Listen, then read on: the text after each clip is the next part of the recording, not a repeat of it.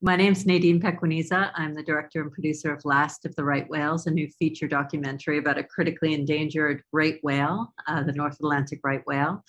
And I made the film because in 2017 there were 17 whales that disappeared, and with only a few hundred remaining, it uh, it's a critical it's a critical situation for a whale that is facing extinction.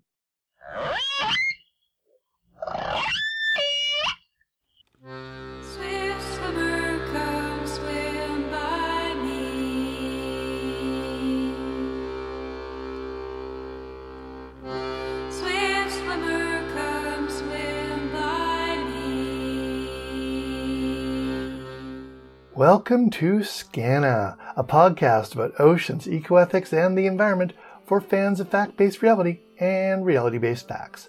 I'm Mark Leiren-Young, author of two new books about sharks Sharks Forever and Big Sharks Small World, a shark book for babies. And today's guest is Nadine Pequeneza, the filmmaker behind the powerful award winning documentary Last of the Right Whales. And our sponsor for this episode, me, See, I'm running for municipal council in Saanich, British Columbia. The election is October 15th, and if you're in Saanich, you can vote for me, or put up a sign, or volunteer, or do all of the above. If you're anywhere in BC, you can donate to my campaign, and if you're anywhere at all, you can amplify my reach on social media. Working on environmental issues, I know how important it is to think locally, so that's what I'm doing. You can find out more about my campaign at www.mlysaanich.com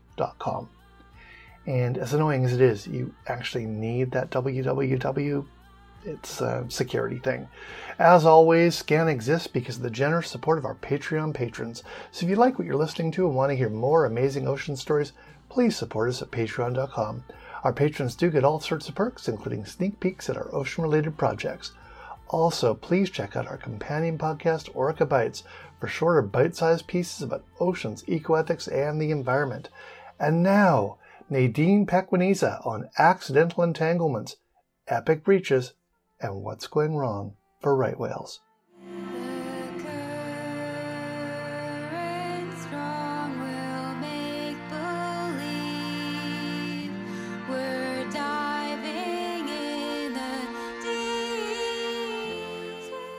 Thank you so much for doing this. I know we've been trying to line this up forever, and the documentary is wonderful. And I want to kick off with a question that I ask kind of everybody who has met whales. Do you remember the first time you saw a whale?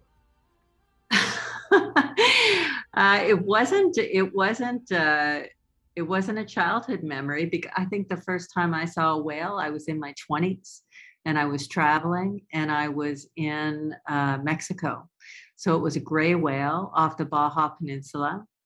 And they were actually quite close to the boat. Um, and one actually swam right under the boat. And I was just, uh, it's magical, you know, when you see whales for the first time. Um, and it wasn't something that I was planning to do. I was on a trip and I was traveling uh, with a friend, and um, it was uh, it was a possibility. And so we went and um, yeah and then i started you know looking for whales wherever i traveled you know so saw them later in argentina in sri lanka um, in canada of course. And so yeah I, I sort of got the bug. Do you remember the first time you saw a right whale? Because that's so exotic getting to see a right whale. I'm so jealous. Ah, well, the only reason I saw a right whale is because I was making this film they're so rare. Uh, and for that, and there's protection measures in place. So, you know, it makes it difficult for whale watching tours to actually show them uh, to people. And I think one of the reasons it was so important to make this film is because they're such a rarity um, and it's such a privilege to be able to see them. And if we really want to protect these whales, people have to fall in love with them. And you can't do that unless you see uh, these majestic creatures. So the first time I saw white, a right whale was making this film. Now, you just raised something that is really dear to my heart in terms of in order to save these whales, we've got to love them. And I was so happy that you use names and not numbers whenever possible. Can you talk a little bit about that and that choice in going with names over numbers? Yeah, so the whales are the stars of the film. You know, they share the screen with the human uh, participants that are in the film. And it was important for me that people connected uh, to the animals on an individual basis. And they really are individuals. They're they're all cataloged, uh, numbered, and many of them named by the scientists who work with them. Uh, and they've been working with them for decades. And so they're actually, they know genetic lines from, you know, grandmothers to calves to grandcalves. They've followed uh, these histories and they all have stories, you know, whether it's um, unique events that distinguish them, like the mom calf pair we followed that traveled into the Gulf of Mexico. That's very unusual. There's only a handful of mom calf pairs that have ever done that. And we happened to feature one of them in the film and followed their lives over two years. And unbeknownst to us, I mean, there's no way we could have predicted the future, but what happened to that pair is really uh, illustrative of what's happening to the entire species. And so, by knowing snow cone and her calf, uh, people really can come to understand what uh, what's facing this species and how dire the situation is, and what we have to do to to correct it. Did you come away with a favorite right whale? Who was your favorite? you know, Snow Cone and Chimenea. So Chimenea is Snow Cone's sister who showed up the next calving season with her own calf. And um, having filmed both of them interacting with their calves, I just, uh, I found them to be so tactile and playful with their calves uh, literally, you know, rolling them off of their rostrum, the tip of their nose, or coming up under them and lifting them out of the water. I, I, I just, I just love watching them interacting with their calves, and so I, I think that's what sort of endeared them to me. Now, every single person I know who spent any real time around the orcas has a story about them doing something or intuiting something that seems pretty much fictionally implausible. And yet you tell this to other whale people and they go, that's just whales. And it doesn't matter how serious the scientists are. And they're almost shy about sharing these stories. And I'm wondering, did you run into any of these stories where they're like, how did they know how to do that? Or how did that happen moments? Yeah, I mean, the what comes to mind immediately is Moira Brown, who's in the film. Uh, you know, she works with the Campobello whale rescue team, disentangling whales. And she told a story about freeing a right whale, and immediately afterward, it just breached right out of the water. Um, and she interpreted that as a thank you, you know? So, so definitely, I think people who spend time, especially that amount of time, start to interpret their behaviors um, or to give them meaning. And uh, it's hard not to do that when you when you observe them uh, as much as these scientists do. Because I started to I started to do it after two years on the water, you know. So I can just imagine after decades uh, what you would start to intuit very early on when I started interviewing Orca researchers, the, the top scientist went, I'm done apologizing for anthropomorphizing. I do not know what else to compare these animals to besides us. Like just they were they were just over the whole idea that anthropomorphizing was a bad thing to do. And I've become kind of obsessed with Frans de Waal's term anthropodenial, denying the you know, going denying that animals have the same feelings, thoughts, emotions.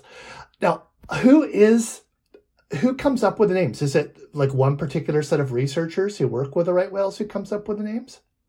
There's a very there's a very elaborate policy to naming right whales. Um, and so it's the consortium, the North Atlantic Right Whale Consortium, that's run out of the New England Aquarium. And um, it's a different sort of jury of scientists that uh, sit around and deliberate over names. Uh, each year, a handful are picked to be named, but it has to be done through agreement on whoever is sitting on that jury at the time. And a whale cannot be named, it's typically named after the callosity pattern on their rostrum. So the callus skin, it's like a fingerprint. So each is individual to a whale. So usually the scientists will try and pick a name that um, is a nod to whatever features or outline they see on the head, which is why snow cone is snow cone. You know, if you look carefully at a rostrum, you can see, you know, a single scoop of ice cream and the cone or they can be given a name that is uh, recollects a particular behavior that made them stand out. So, for example, snow cone going into the Gulf of Mexico, she could have been named um, something for that unique behavior. So, yes, there is a very strict protocol for naming whales, which is interesting that you bring this up because we're about to announce tomorrow um, and since you'll be going live after that, uh, one of the whales in the film, so 4615, the young male, the five year old who is entangled at the end of the film, uh, they're going to name him this year. And so we're asking people who watch the film to suggest names that we can take to the consortium. Uh, so you'll have the possibility of naming that young male. Uh, so that's going to be on the website as of tomorrow, February 16th. And uh, we'll be sharing our favorite names with the, the public through our social media so people can vote on which name will be put forward to the consortium for the scientists to deliberate. That is so exciting. Also, I love the word consortium. That just that just sounds so businesslike, right? That that's so unscientific to my mind. You know, it sounds like they're buying and selling the whales. I guess it could have that connotation. It's not meant to, but um, but yeah, no, it's a great group. They meet every every year. Uh, and share and discuss all of their research. It's actually the North Atlantic right whale is probably the most studied whale on the planet. And so scientists are really trying to find out, you know, as much as they possibly can in order to protect the species. And uh, it's very interesting the work that's being done and the and the collaboration that goes on between scientists. Not just with the north atlantic right whale but sometimes they they see benefit in comparing and contrasting with the southern right whale which is in the film you know talking about how that species very close but a different species is uh, is faring much better than the north atlantic right whale and it has a lot to do with environment can you talk a bit about the experience of watching a breach? Yeah, it was it was really hard to get on film. that's that's really what comes to mind. But we actually filmed that breach that you see because North Atlantic right whales are not like humpbacks. They're not breaching all the time. It's you know it's fairly rare in comparison uh, to a humpback. So to capture that on film was was really something. Uh, we spent a long time sitting on the beach trying to capture that. So that happened just off uh, off the beach in Provincetown, and um, there's an area there where it's quite a drop off. And so there's a lot with the tides. There's a lot of copepods or plankton in the area, so it becomes a good feeding ground for the whales.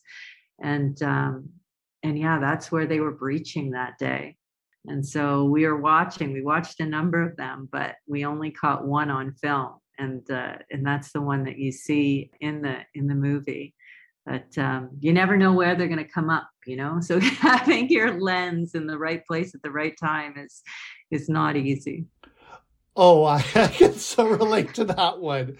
Now, there's something I wanted to get into because you're talking about the plankton, and when I was writing about orcas, weirdly, the thing that I had the hardest time wrapping my head around was even the concept of baleen whales and the idea of filter feeding. I'm guessing you spent so much time around these right whales that you can explain what they eat and how, because the whole concept of baleen feeding, I've, I always have a hard time wrapping my head around because these things are such giants and they eat yeah. tiny, tiny, tiny things.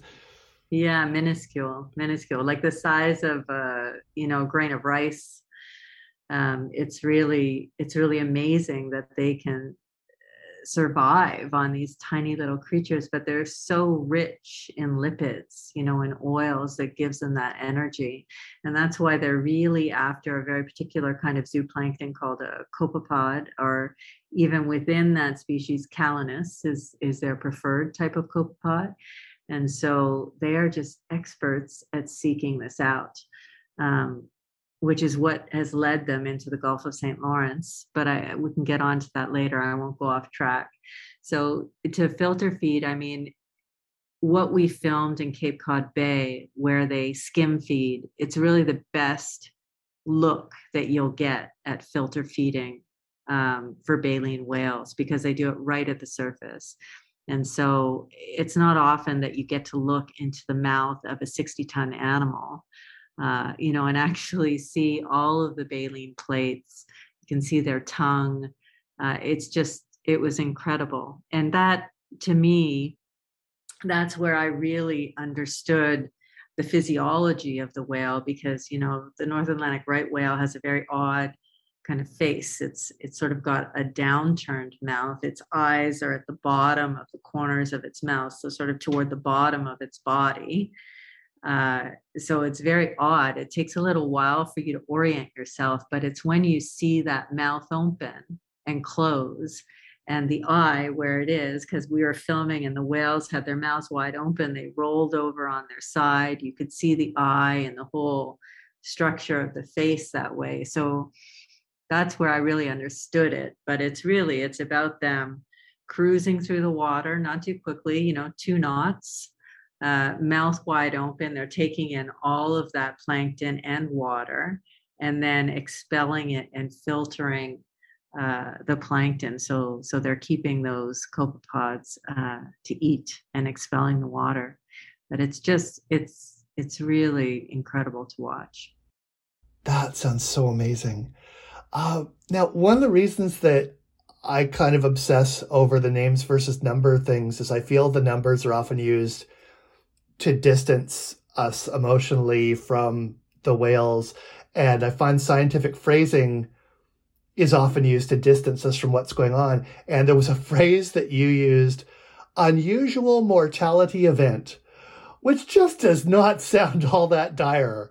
Can you explain the unusual mortality event facing these whales? Sure. When did I say that? Did I say this, that in uh, our no? This was interview. I, no, it wasn't your phrasing. It was. Uh, oh. I think it was the Department of Fisheries and Oceans. Was instead of saying, you know, that everything's dire and dangerous and horrible, it became an unusual mortality event. And like it was. Yeah. I'm pretty sure it was. It was DFO. Well, I, I have been guilty of adopting that phrase. So you know, scientists are never ones to over. Uh, you know, they're not hyperbolic. They're they want to be exact. Um, they don't overstate things. They're always cautious, uh, even in in reviewing their own data. Um, and I guess that's part of being a scientist. So unusual mortality event is when a lot of whales die more than usual. it's basically what it means. Uh, and they were talking about the 17 North Atlantic right whales that died in one year in 2017 and 12 of them uh, were found in Canadian waters. And so that's what drew me to this story. Uh, it's the first time that I understood the plight of North Atlantic right whales. Uh, it's the first time that I understood how culpable we are in their demise. And so it made me want to tell the story, that event. Can you talk about how culpable we are in that demise? Because, like, one of the things that I've seen in the right whale in the right whale protocols is a lot of uh, what's the phrase for it? Basically, we get the federal government announces regulations, but they're more like guidelines. And I'm going, okay, guideline is not the same as a law. A guideline is not enforceable. And it feels like there's a fair bit of smoke and mirrors in terms of what we say we're doing to protect these animals and what we're really doing. Because if you're just saying, yes, you shouldn't do this, self regulating you know, self regulating has worked so well in other industries like mining. And yet, I feel like we default to self regulation for a lot of the things on the ocean that are causing the demise of these amazing animals. Mm. Well, after 2017, there were regulations put in place that are not voluntary. It's not self regulation. They're hard and fast laws. So there were a lot of closures. And Martin Noel, the crab fisherman that's in the film, talks about that. So a large part of the Gulf of St. Lawrence is closed to fishing every year when the when the whales come to feed there. So, you know, from April on, those areas where they're known to be, or at least known within recent years, there's strict closures there. So fishing is off limits. Um, so that takes away that uh, risk of having the line, the vertical line in the water. And then there were speed restrictions and are speed restrictions in place. Again, they're seasonal depending on when the whales are there. Um, there is a voluntary aspect to it, though. Like, not all of the areas are uh, mandated speed restrictions. So, in some places, it's voluntary. And the other thing, and this is more in the United States because Canada has addressed this, but smaller vessels, like the vessel um, that killed Snowcone's calf, are not required to adhere to these limitations. So, to travel under 10 knots. Um, that's the case in the United States. Recently in Canada, it was made applicable to any vessel um, over 13 meters. So, you know, smaller fishing charters, yachts, they now have to respect those speed restrictions. So, there have been real laws put, enforceable laws put in place. Um, and for the most part, compliance has been good uh, in terms of ships slowing down and respecting the speed restrictions, and certainly with fishermen uh, staying out of those zones when they're closed. Now, are fines and penalties actually being enforced and implemented? Because I feel like the first we really saw that in BC with uh, the orcas and, and around uh, fish farms was under Bernadette Jordan. Like she seemed to be the first minister who actually enforced any of the laws in the books. And the first time I actually saw any fines that looked remotely significant. And I'm wondering are the fines penalties actually being enforced? Are people losing their licenses? Are people seeing fines that are more than the equivalent of a speeding ticket? Yeah, no, the fine licenses aren't being revoked as far as I know. There, it's a monetary fine, and I think it's in the neighborhood of six thousand dollars which you know is not a huge amount of money for a big shipping company. But uh, dfo is putting out or sorry transport canada is putting out uh, reports on compliance. And you know there are some there's been some dispute. Oceana has questioned their numbers. Um, but according to dfo the compliance is quite high I can't remember exactly what it is, but I think it's upwards of 80%. Um, there are exceptions made when uh, there's bad weather conditions because it becomes dangerous for a ship to travel under a certain speed. Um, so they were saying that's what Oceana wasn't taking into account when they were doing because people are looking at AIS records and and uh, ship routing and and figuring out the speeds on their own. Anybody can do that, although it's not as exact as some of the data that uh, Transport Canada is privy to. But um, as far as I know, uh, it is being enforced. Um, whether or not this the fines are enough to force greater compliance, I, I, I don't have the answer to that question. Who is doing a better job of helping the whales out right now? Is it the Canadians or the Americans? Or is it a mix of both? That's a very loaded question, Mark. Sorry. If, um, if, it's um, not clear, you don't want to, you know, I don't want to get you oh, in any trouble here. Yeah, no, well, I'll tell you what. So, you know, we're working with a number of um, organizations on an impact campaign in the rollout of the film. And so I'll tell you what you know, through that research and the work with them, what I've heard is that Canada reacted much more quickly to put in place uh, protection measures than the United States has. Um, although a lot of protections have been in place in certain areas in the United States for a very long time. So, for example, in the calving ground, there is no fixed gear fishing. Like it's just not permitted at all. Um, Cape Cod Bay is another protected area. When the whales are there, there's no fishing there. And so, in certain areas, the United States has done a very good job of putting in place protections.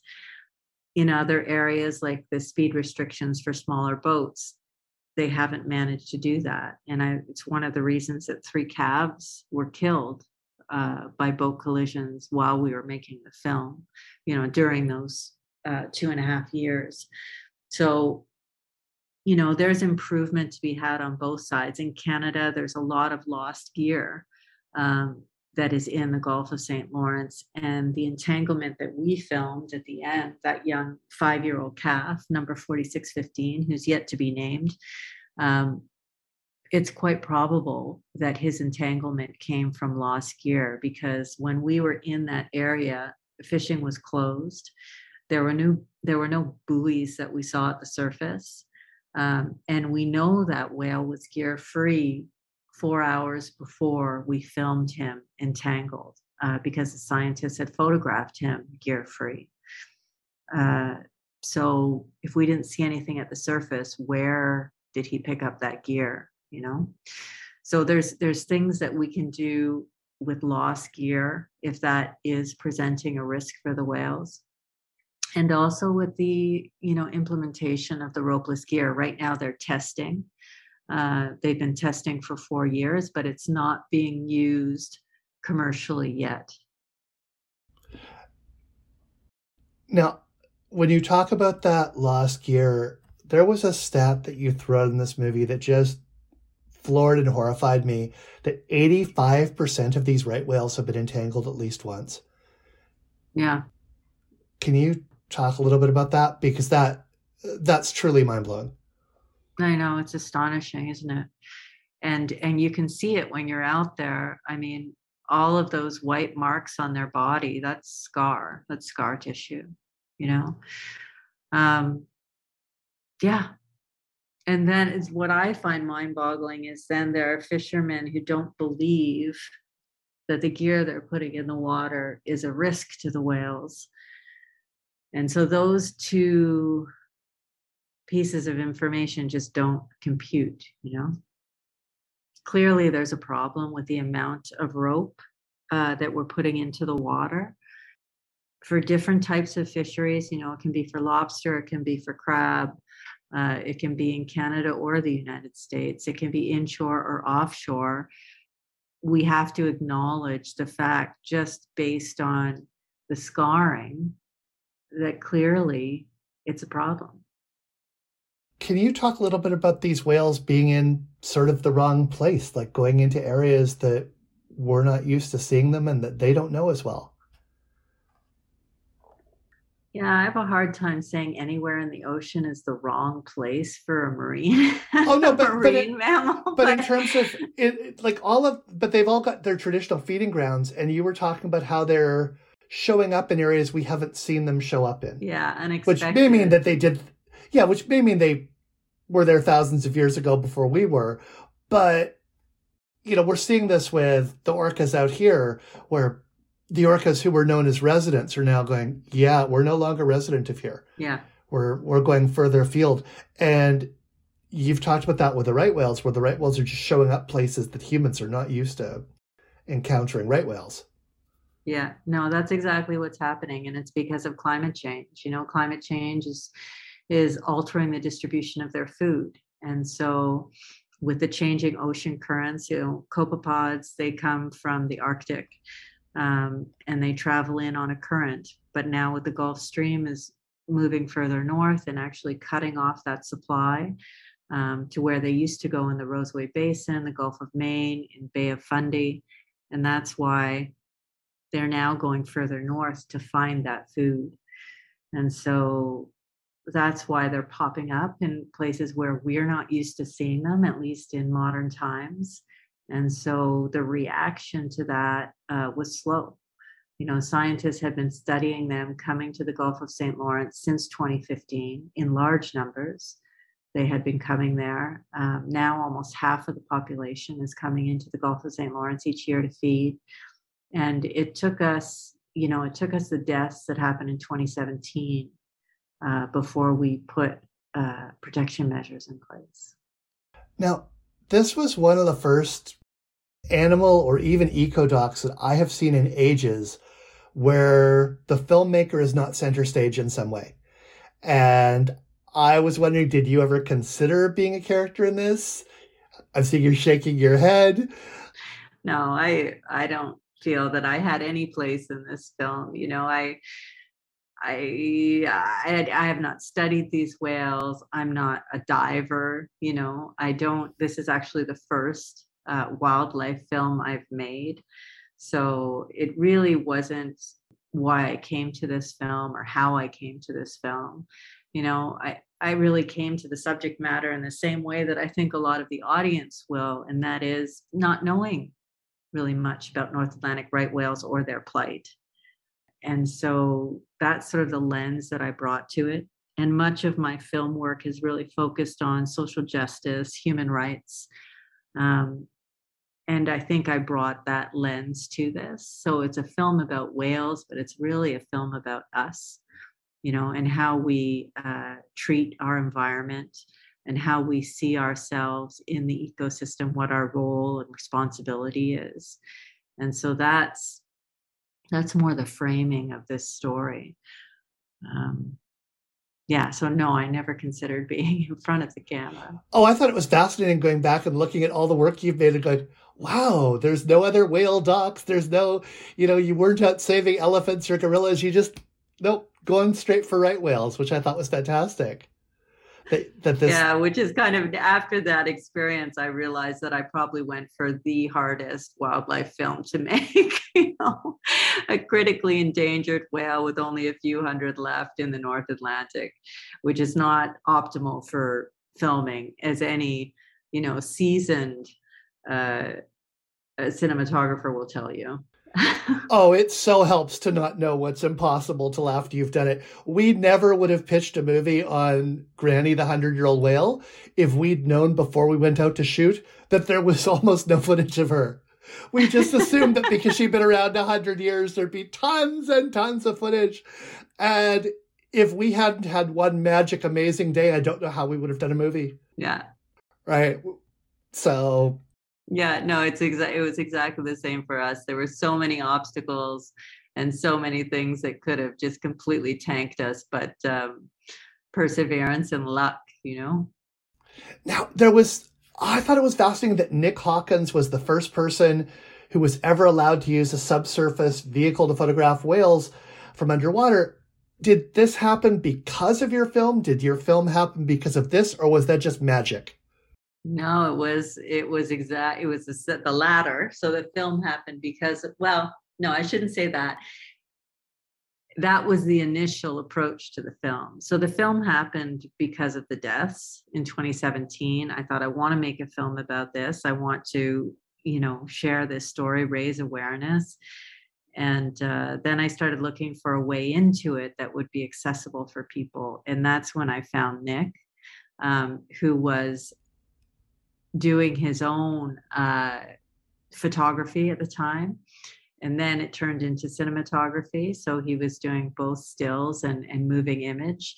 And he really wanted to capture those underwater images. So he had he was on that uh, process. He he had started that project, and I approached him about filming him on that quest.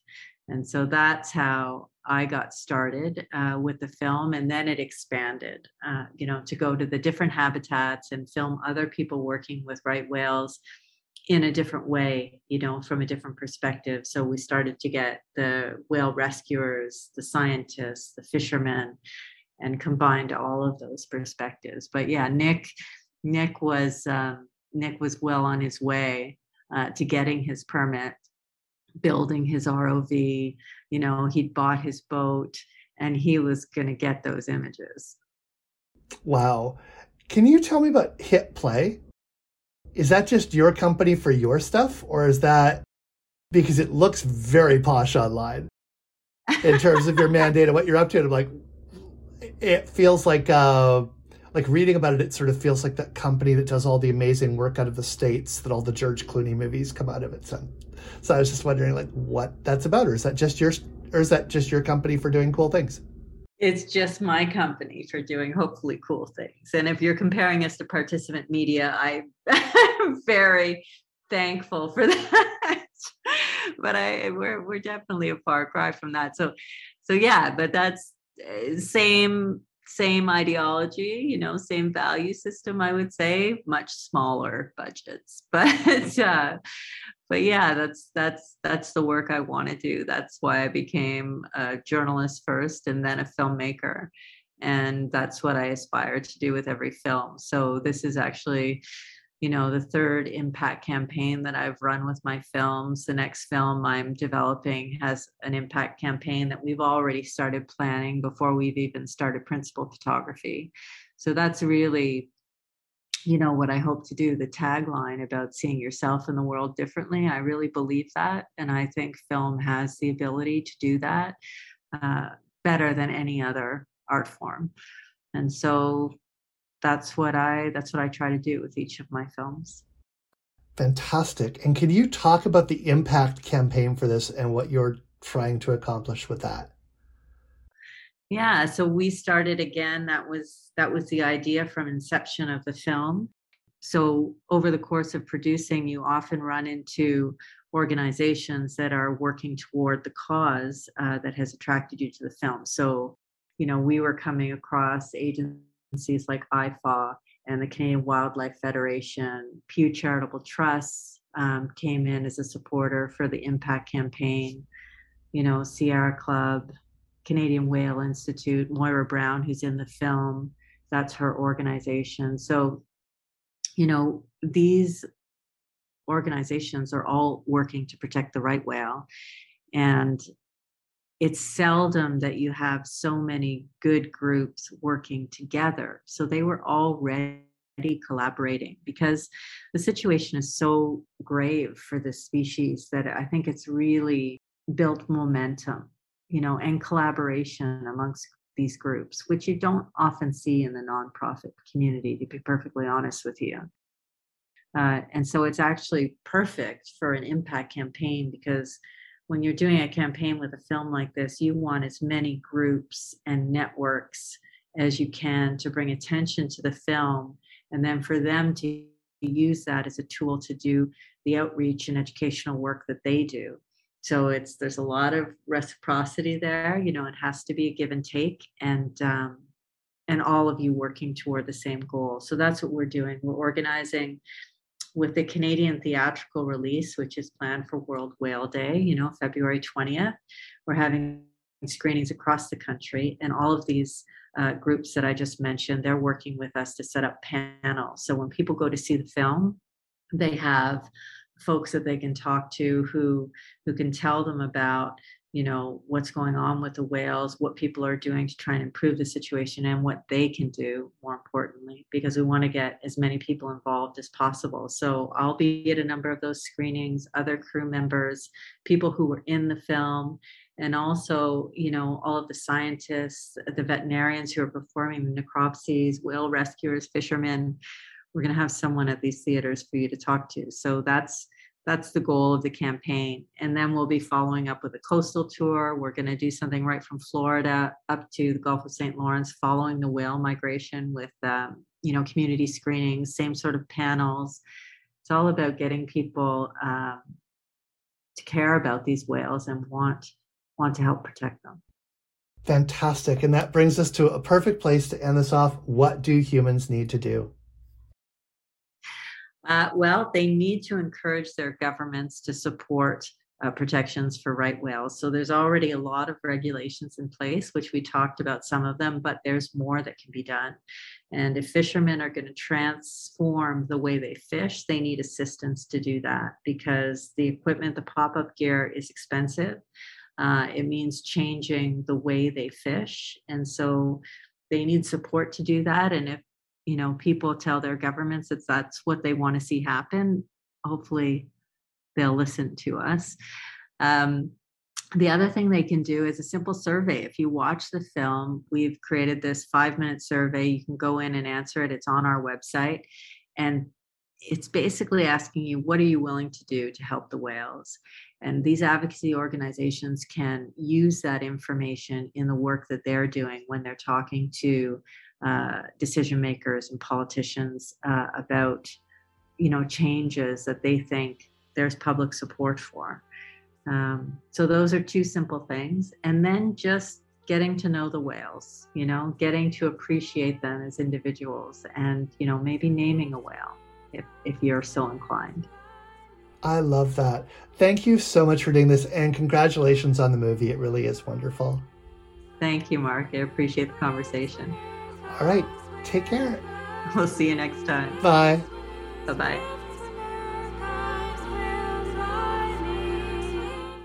Thanks again for checking out Skaana. Be sure to subscribe so you don't miss upcoming interviews with some of the world's top shark experts. I'd like to thank all our Patreon patrons, including Robert Anderson, Simon McNair, Darren Leiren-Young, Philip Ashdown, Kayla, Susie Venuta, Glenda McFarland, Solomon Siegel, Howie Siegel, and Yosef Wask.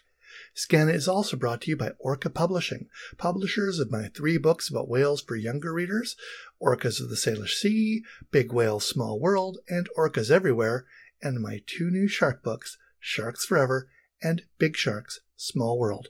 Also, our friends at Eagle Wing Whale and Wildlife Tours, Canada's first 100% carbon neutral whale watching company and the first to support the 1% for the Planet initiative.